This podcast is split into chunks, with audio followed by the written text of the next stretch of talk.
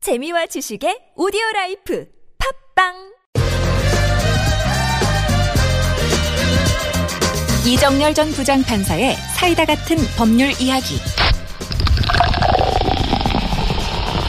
네, 이정열 전 부장판사 모셨습니다. 어서 오세요. 네, 안녕하십니까. 자, 역시 어, 검찰 수사 결과죠. 오늘 다룰 주제가. 네, 뭐, 대세를 따라야죠, 트렌드를. 아, 그래요? 네.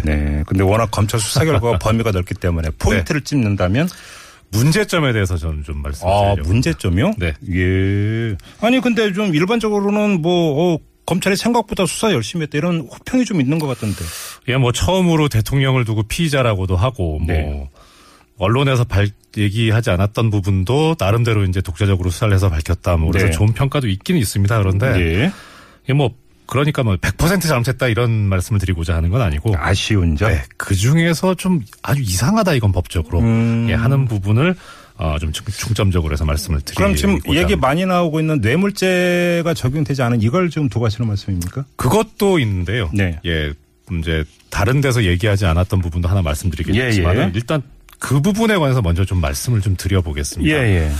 그 지금 이번에 수사 결과 발표에서 공수장에서 나온 거 보면은 어 기업들이 이 그 미르 재단이나 K 스포츠 재단에 돈을 냈는데 네. 그게 지금 도대체 성격이 뭐냐? 음. 그러니까 공소장에 의하면은 지금 검찰이 보고 있는 거는 하여튼 기업들이 박 대통령이나 뭐 최순실 안종범 수석의 전수석의 강요행위 때문에 돈을 낸 거다 이렇게 얘기하고 있지 않습니까? 그렇죠, 그렇죠. 예, 그래서 이제 강요죄다 이렇게 보고 있는 거고요. 예. 예, 그러니까 이게 지금 뇌물인지 만약에 뇌물죄가 적용이 되면 돈을 낸 기업들도 뇌물 공여죄에 그렇죠. 해당이 될 수 있는 거죠. 그렇죠. 음. 예, 그래서 어 일단 검찰에서 강요죄로 보고 있으니까요. 예. 그 가장 큰 차이가 강요죄는 법정 최고형이 징역 5년입니다. 음. 그래서 지금 얼마 전에 조금 전에 보도가 나왔는데 징역 5년이 최고기 때문에 그 단독 판사 관할이 됩니다. 재판 저 판사 혼자 재판하는 아, 아, 그게 또 그렇게 재판부가 달라집니까? 네 재판부가 달라집니다. 그런데 아, 워낙 예. 사안이 중요하니까 법원에서 예. 세 명이 재판하는 재판부로 합의고. 배당을 했다고 예, 예. 아. 하기는 하는데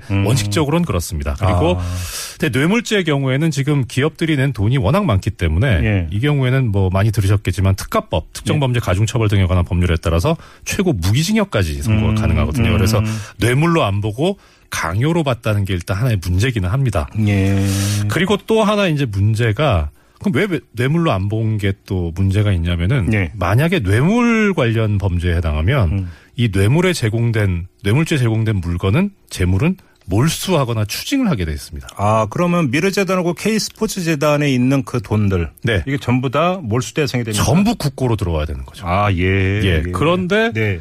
이건 이제 법적으로 강제할 수 있는 강제돼 있는 거기 때문에 네. 뭐 제, 법원에 뭐 재량의 여지가 있는 게 아닙니다. 아, 이건 무조건 몰수. 무조건 그렇습니다. 네. 음. 근데 강요죄의 경우에는 이 몰수나 추징이 강제돼 있지 않습니다. 아, 그런 아, 그런 여러 가지 차이가 있군요. 예, 그렇게 그렇게 보면은. 되면은 지금 범죄 행위로 만들어진 재단인데 그 재단은 온전하게 살아나게 되는 거죠. 어, 그렇네요. 예, 음. 그러니까 이게 형량 문제도 형량 문제지만 이 K 스포츠 재단하고 미르 재단을 살려놓는다라고 네, 하는 게 이게 네. 또 문제가 있습니다. 아하. 예. 어, 그런 여러 가지 차이가 있군요. 그리고 좀 전에 예. 다른 데서 잘 짚지 않는 또 다른 문제가 하나 있다고 예, 말씀하셨어요. 그게 이제 지금 그 재산 출연하게 된 거 자체를 강요로 보는 게 지금 저는 가장 큰 문제라고 생각하는데요. 예. 어떤 점에서요? 예. 이 강요죄라는 게 그 법에 보면은 이렇게 돼 있습니다. 폭행 또는 협박으로 사람의 권리 행사를 방해하거나 의무 없는 일을 하게 하는 경우. 이 지금 경우에 성립되는 겁니다. 강요라고 하니까 그러니까 말 그대로 윽박 지르거나 예. 공포감을 느끼게 하거나 네. 뭐 이런 걸 통해서 예. 그래서 의무 없는 일을 하게 하는 겁니다. 그러니까 어떤 경우냐면 뭐 예를 들어서 폭행이나 협박을 해가지고 반성문 써라. 예. 그러니까 이게 무슨 뜻이냐면 만약에 이 의무 없는 일을 하는데 재물이나 재산상 이익이 관련이 되게 되면 네. 이건 강요죄의 문제가 아니고 공갈죄가 됩니다. 아, 또 그렇게 되나요? 그러니까 예. 강요죄 더하기 재산, 돈 음. 예. 이게 공갈이다 이렇게 이해하시면 빠릅니다. 아, 예, 예. 그런데 지금 이번에 보면 얘기가 이렇게 강요 행위를 해가지고 기업들이 돈을 냈다는 거잖아요. 네. 그럼 이건 강요가 아니고 공갈이거든요. 아, 예. 그러면- 재, 물이 그러니까 딸려 있으니까. 그렇죠. 돈이 예. 들어왔으니까. 예, 예. 그렇기 때문에 이- 이것은 아까 제가 처음에 이 지금 기업들이 낸 돈의 성격이 뭐냐라고 했을 때 이게 뇌물이냐. 음. 만약에 이게 공갈이면 그건 작물이 됩니다. 예. 근데 뇌물인지 작물인지에 대해서 검찰이 아무 판단을 하고 있지 않은 거죠. 아니 좀 전에 강의 씨는 폭행 또는 협박으로라고 네. 하는 수단을 말씀하셨는데 네. 협박이라고 하는 단어를 압박 정도로 만약에 바꾼다면 네. 우리나라의 최고 권력자인 대통령이 따로 불러갖고 네. 돈 좀 내라 네. 라고 압박으로 느낄 수도 있는 것 아닙니까? 그렇죠. 그 경우에 이 강요죄든 공갈죄든 이 협박의 경우는 뭐 소위 말하는 이제 뭐, 뭐 심하게 말하면 뭐 죽여버리겠다느니 뭐 네. 이런 식으로 뭐 칼을 들이댄든 이런 것까지 필요한 게 아닙니다. 예. 예. 어떻게 보면 특히 대통령 같은 조- 경우에는 네. 앉아있는 존재 자체가 협박이죠. 그러니까 이제 그게 이제 여기서 이제 그 대통령의 이제 강요행위 여부가 중요한 게 아니라 네. 왜 강, 그러니까 공갈, 재물이 딸려있기 때문에 예. 공갈죄로 가야 되는데 왜 강요죄라고 하나. 그렇죠. 네. 아. 그럼 그게 공갈죄와 강요죄의 차이를 한번 좀 명료하게 한번 좀 비교 좀 해주십시오. 예, 강요죄 경우에는 징역 5년입니다. 아까, 아까 말씀드린 대로 청량이. 최고형이. 예. 네. 근데 공갈은 이게 액수가 크기 때문에 네. 특정 경제범죄 가중처벌 등에 관한 법률에 따라서 예. 이게 최고 무기징역까지도 선고가 가능합니다. 어, 형량 차이가 엄청나게 다른데. 네. 그래서 사실 이게 좀 이상한 뭐 소문도 하나 돌고 있는데 그 왜 최순실 씨가 뭐 저 무기징역 받나요? 뭐 이런 얘기를 했다는 게 예, 예, 예. 그래서 아, 이, 부- 이 사람도 본인이 뇌물이든 공갈이든 간에 어느 쪽으로 가든 자기는 무기징역까지 갈 수도 있겠구나라는 거를 알았던 거 아니냐. 음. 그런데 왜 검찰이 이렇게 강요로 했느냐. 네. 예, 그래서 뭐 이건 뭐 정말 풍문입니다만은 네. 최순실 씨가 수사에 협조하는 조건으로 검찰에서 좀 적게 적은 쪽으로 죄를 구성한 게 아니냐 이런 소문이 있습니다. 아, 그뭐 전문 용어로 뭐라고 그러죠?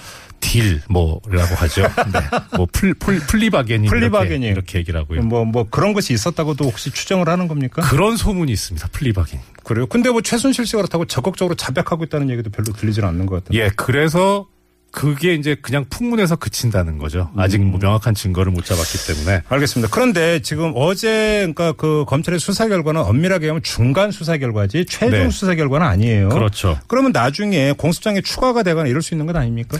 그래서 제가 좀 관심 있게 본 게, 그러니까 조금 전에 말씀하신 뇌물 말씀드렸던 뇌물 같은 경우에는 추가로 지금 수사를 하고 있다. 네. 그래서 뇌물로 갈 거냐 아니냐는 뭐 그럴 수도 있을 거는 같습니다. 검찰 발표를 들어보면. 뇌물자가 추가로 적용될 수도 있다. 네. 예. 그런데 이 강요죄 같은 경우에는 그 1분 1답에서 그 이영렬 본부장이 기자들이 물어보니까 네.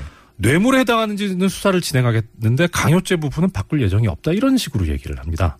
아 그래요? 예, 그래서 아 그럼 강요는 이제 완전히 고정된 거구나 네. 공갈로 가질 않겠구나 예 그런 의미가 있습니다. 음. 이게 뇌물죄를 적용하지 않다 보니까 재물 문제가 연결이 돼서 공갈죄를 적용을 안 했다 이런 식으로 해석할 여지는 없습니까? 그거하고 가고는 아예 다릅니다. 아예 공- 상관이 예, 없습니다. 공갈과 뇌물의 차이는 뭐냐면 예. 뇌물은 기본적으로 공무원의 직무와 관련이 있어야 되는 거고요. 네네네. 그래서 공, 공갈은 이제 직무와 관련이 없어도 되는데 네. 음. 학계선 이렇게 해석하고 있습니다. 만약에 공무원이 직무를 수행할 의사로 공갈 행위를 해서 돈을 받으면 뇌물도 되고 공갈도 되는데 아그 죄목이 두 개가 됩니다. 예, 두 개가 됩니다. 그런데 어. 직무 수행할 의사 없이 그냥 공갈 행위만 했으면 공갈죄만 된다라고 예. 해석하고 있습니다. 아, 그래요? 예. 어, 지금 이정규 전 부장판사는 별로 제기되지 않는 문제를 제기를 해 주셨습니다. 그죠? 강요죄가 아니라 공갈죄로 적용했어야 되는 것 아니냐. 네. 이런 지금 문제 제기를 해 주셨는데 근데 어제 이제 그 특별수사본부장이죠. 이영렬 서울중앙지검장은 지금 말씀에 따르면 어, 공갈죄를 적용할 생각은 별로 없다라는 거죠. 네. 그러니까 가- 그렇게 명확하게 얘기한 건 아니고 음. 어, 강요죄 이거는 확정적인 것이다. 이렇게 얘기를 아, 했습니다. 알겠습니다. 지금 6491님이 문자 주셨는데요. 네. 그 최순실 씨 예상 형량은 얼마로 보시나요라고는 문자를 주셨어요. 그러니까 어제 검찰이 밝힌 그냥 그 혐의가 그대로 적용이 된다고 치고 네. 그럼 예상 형량이 어느 정도 나옵니까? 전부 다 나온다고 네. 보면은 저는 2년 6개월에서 3년 정도. 예? 2년 6개월에서 3년요. 네. 그러니까 어제 검찰이 적용한 그 죄문만 가지고 하면 네, 그렇습니다. 아 그렇습니까? 네. 예. 그렇게 형이 높진 않고 만약에 또 일부라도 어떤 다른 그게 있다면 예. 상상하긴 싫습니다만은 예. 집행유예도 가능할 수도 있을 것 같습니다. 아 그, 그래요? 예, 그래서 이게 지금 적용 죄명이 상당히 중요한. 아 그래서 그 예, 이제 제목이. 공갈이거나 뇌물인 경우에는 집행유예가 불가능해져 버립니다. 예. 예, 법적으로. 알겠습니다.